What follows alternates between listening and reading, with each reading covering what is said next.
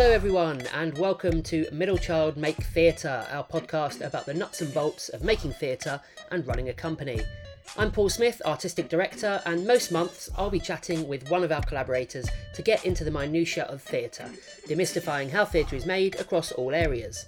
However, this month I've been busy making We Used to Be Closer Than This, our first live show in 18 months. So, I'm going to hand over to Jenny, who's been speaking to our latest guest. Enjoy. We are on Queen's Gardens at the beautiful stage set up for We Used to Be Closer Than This, which is a reunion in the sun, an evening of live cabaret, and a celebration of togetherness. And it is Middle Child's current show as part of Creative Hull. Um, which is a weekend programme um, to celebrate creativity and culture that Hull has to offer.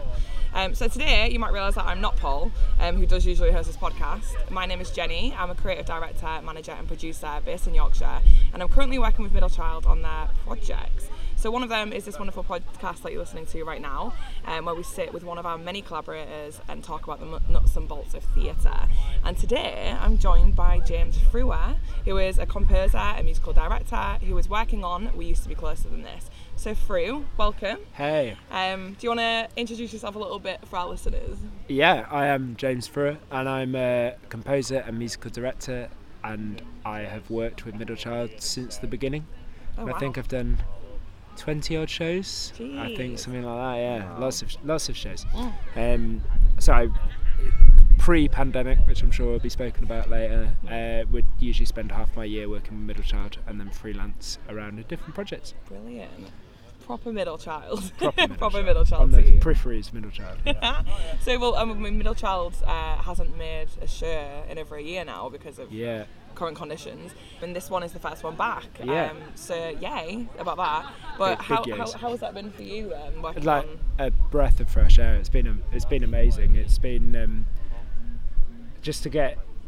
I was saying to my friend before I came to rehearse this that um, I can't even imagine what it's like to have a lot of singers and drums in a room, and that you know that would be sort of a, an everyday occurrence Mm, yeah. pre pre pandemic. So it was, it was amazing, and there's just I think the most the biggest privilege I think I have in my job is when you write a song or you write um, bit, you know instrumental pieces when you hear other humans bring it to life, and I think just remembering that this time has just sort of been amazing, and um, it's just very overwhelming hearing what you've written on on a on a piano somewhere in a small room it gets transformed onto a big stage. So big big yays for that. It's really good, and I've watched the show. We're actually on our final show now, aren't we? We're, Yeah. we're waiting before that, and I mean, the audience reaction has been amazing, and um, like It's watching special, the show, yeah. is, yeah, it's been great, and it's the music is just so good with Oh, different genres in it as well. Yeah, lots of different genres. Yeah, yeah. Well, so to, to um, for those who don't know what what the music is, it's um, eight writers who wrote lyrics. So yeah, so the the show was uh, Middle Child commissioned eight writers um, to write lyrics about their experiences of lockdown, and they were given a brief of no more than that, only that it had to be four to six minutes, and that's all that happened. And usually, we'd work quite closely with the writers, and you know, in a room and all that sort of thing. But this is the first time we sort of haven't done that, and I just got a big PDF of lots of lyrics, and so had a chat with Paul, and then we we just sort of went at it quite separately, and that was a really fun, different experience to do. Yeah, brilliant. So, because normally, I mean, so what happens normally in that process then? We it depends on the writer whether they're you know in the sort of bigger shows if they are comfy doing lyrics they'll write and then Paul myself and the writer will work together in a room usually making little edits there'll be sort of little things that I look for from time to time um, or Paul has written lots of lyrics as well so we're quite used to working together. So th- yeah it's been really good but there's it's quite interesting in terms of there's lots of different yeah as you said lots of different genres in this and there's a couple like I think six of them are sort of um, hello. we're, we're joined but we've got a li- for the listeners we've got a little football match happening next to us. Yeah. a Percy the pig one by the looks of it yeah. Um, yeah there's lots of different genres um, and yeah I think six of the tracks are sort of tracks as songs played straight through and then two of them we've done sort of quite similar oh dear the, the result wasn't good Oh no. it's a goal for the it's a goal for the away team um, yeah, and uh, so and some of them are two of them are in the style of uh, shows that we've done where we sort of fully underscore some text, Mm. and then we might bring odd little strands of singing in. So we've sort of done that, and that's been really nice to do because that's again been pretty traditional in terms of how Paul and I work. So it's fun for everyone, I hope. Yeah, definitely different, and, Yeah. it, and it comes across really well. Um, so yeah, I know that's really interesting. Why don't you explain? Because obviously you've, you've done this before this year. You've Yeah. been so you said you've worked with Middle Child and other things for a long time. Yeah. So how did you get into composing? The honest answer Mm-hmm. is I was drunk at a house party. I don't know if that's allowed. We've got a marketing manager next to us. It's allowed. It's allowed. I was I was very drunk at a house party at university, um, and I'd got I'd sort of always you know been in sort of uh, little indie bands or whatever uh, when I was younger. So I'd always sort of written songs, and then I was drunk at a house party. I just played bass on a a drama show. I did, I studied music, and sometimes they sort of cross pollinated. And um, at the party for that, someone went, "Oh, do you want to write some some music for this show I'm doing?" And I sort of went, "Yeah," in my sort of drunken state. And then they were like, "Oh, can you conduct it?" I'd never conducted it at the time, and I was like, "Yeah, yeah, yeah I could do that." Obviously, confidence that was not usually instilled. And then um, I got a phone call the next day saying, "Do you actually want to do it?" And I said yes, and I loved it. I'd sort of always, although I would never act, although I perform a lot, I would never act act now. Um, but I did a lot of acting when I was younger, and like really, really enjoyed that. So it was like a perfect, perfect synergy when it came, and I just absolutely loved it. And then I did a masters then for two years in conducting and composition mm-hmm. and then just spent my yeah it was for two years and just spent my entire time doing shows basically making lots of mistakes trying to get it right trying to learn the craft of it because it's a bit of a there's a bit it's not like normal songwriting and it's not like writing normal so there's a lot of, i think there's a bit of a craft in that so that was quite nice having the freedom to be able to do that for two years Absolutely. And- for those who don't know, um, what's the for those who don't know, what what's the difference between conducting and composing? conducting is putting the music together, making it sound sound good. Hopefully, um, oft can be live. So the, the, the traditional bit is waving a stick around, keeping keeping people in time, making your bit your your job as a as a conductor is to interpret the music. I, I guess would be the, the best thing to say. And composing is writing music, whether that be songs or instrumentally. Brilliant. Um, and then yeah, it, it, it- how did you find Middle Child then? What what drew you to Middle Child? And So I played bass. The show that I was talking about, I played bass on was uh, a pantomime directed by Paul, uh, the AD, Paul Smith. And so we sort of met each other then. And then I think the summer where we all graduated, we all debunked to somewhere in the country to do a version of Twelfth Night. Um, in yeah, we were all camping. and We sort of made it in two weeks, and we got on. And then we all went to. I did my masters. A lot of the middle child lot went to drama school, or you know various variants of that. And then we. Um, and we all sort of came back and we had an email in our inboxes saying middle child's being formed. Paul was saying I'm gonna I, I'm gonna go to Hull and set up a theatre company. He's coming, and I thought I'd been in London for a bit, and I was like, eh, why not? Let- Let's do it. I'm, That's amazing. I'm young enough. Oh, brilliant. Well, you mentioned um, how you, you used to act and being on stage as a performer. very loose, Very Yeah, loose, yeah, loose actor.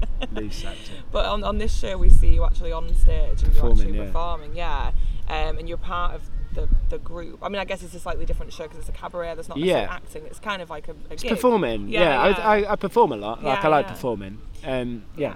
Um, so is that is that normal? Is that a normality as a composer? As a It depends. Like I would say, usually again, so pre pre Panny I would used to do two, probably performing two shows a year out of maybe making ten, um, which I really enjoyed. I'd you know that's why this has been so special to come back on stage and you really get to feel it and do it. And then I've done the shows in 2019 that we did with Middle Child. I think I was we did another sort of cabaret thing called um, a show called All We Ever Wanted that we sort of toured around for ages. Um, was in that singing, playing guitar and um, keys and that, and then and then sort of shows like Canary and the Crow. I just composed and then doing. I really enjoy doing a combination of both of them. Basically, yeah, definitely. it's really useful when you're a performer as well because you know what everyone's going through on stage, so you can sort of do that side of it quite nicely as well. Yeah. Well, yeah, because I guess um, you work along that many different roles as a composer. Yeah. Um,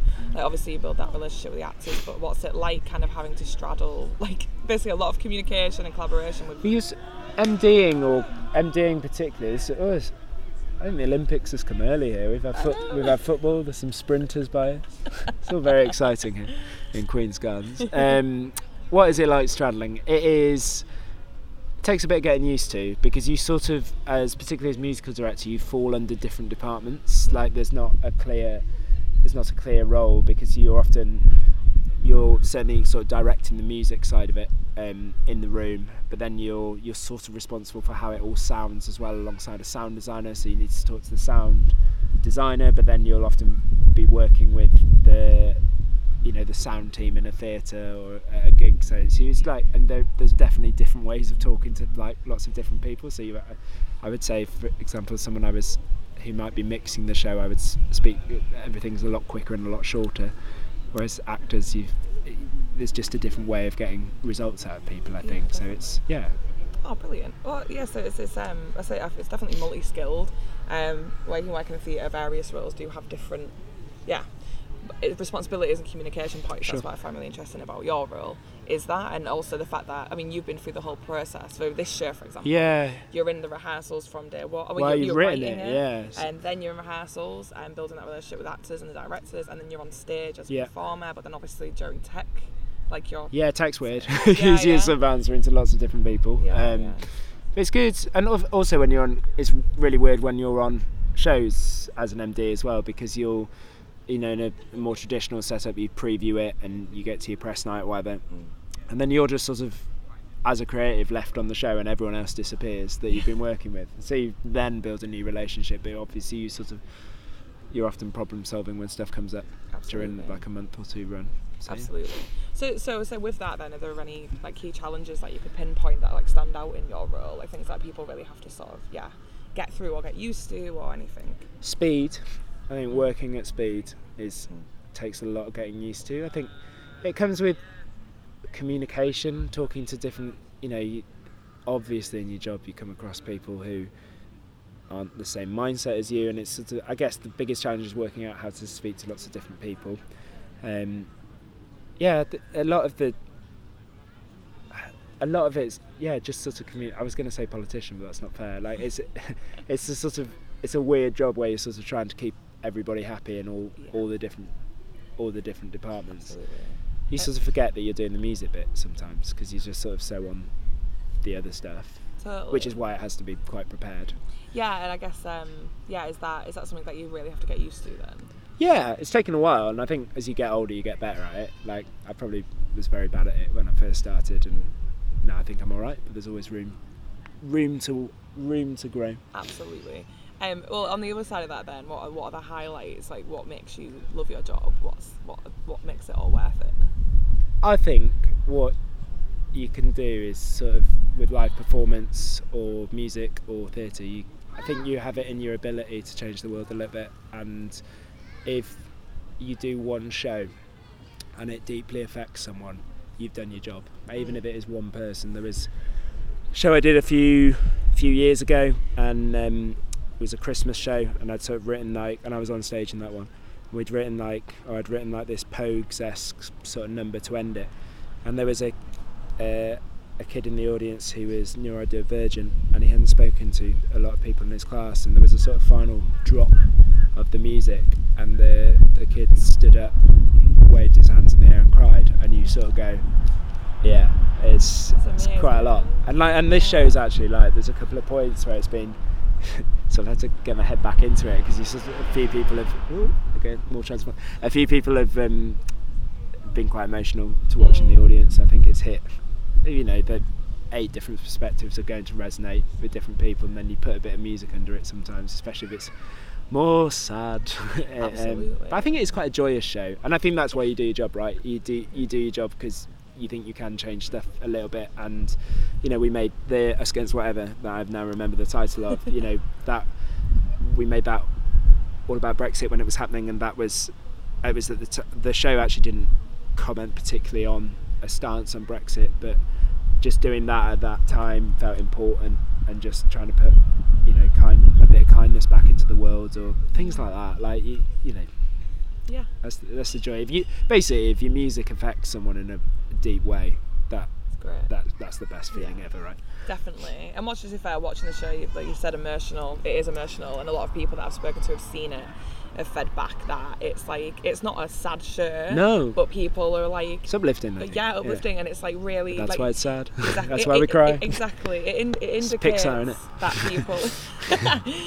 I mean, it, it makes people realise that they it directly, um, yeah, um, talks about how we are Yeah. together right now. Yeah. And it's insi- it's just and then the last song I can't remember what the lyric is. Is that it's, Which one? We used to be closer than this. Is that yeah, we used to be lyric? closer than this. But it's the title. Well, and then it's it there's a sort of chant and we used to be Yeah. closer this, and it's uh, the final sort of refrain is um, we're no longer alone, and it's it. sort of like it's a really big sort of stompy Yeah. thing. And the music reflects that massively. Um, Oh, thank you. I think. yeah, So, I hope so.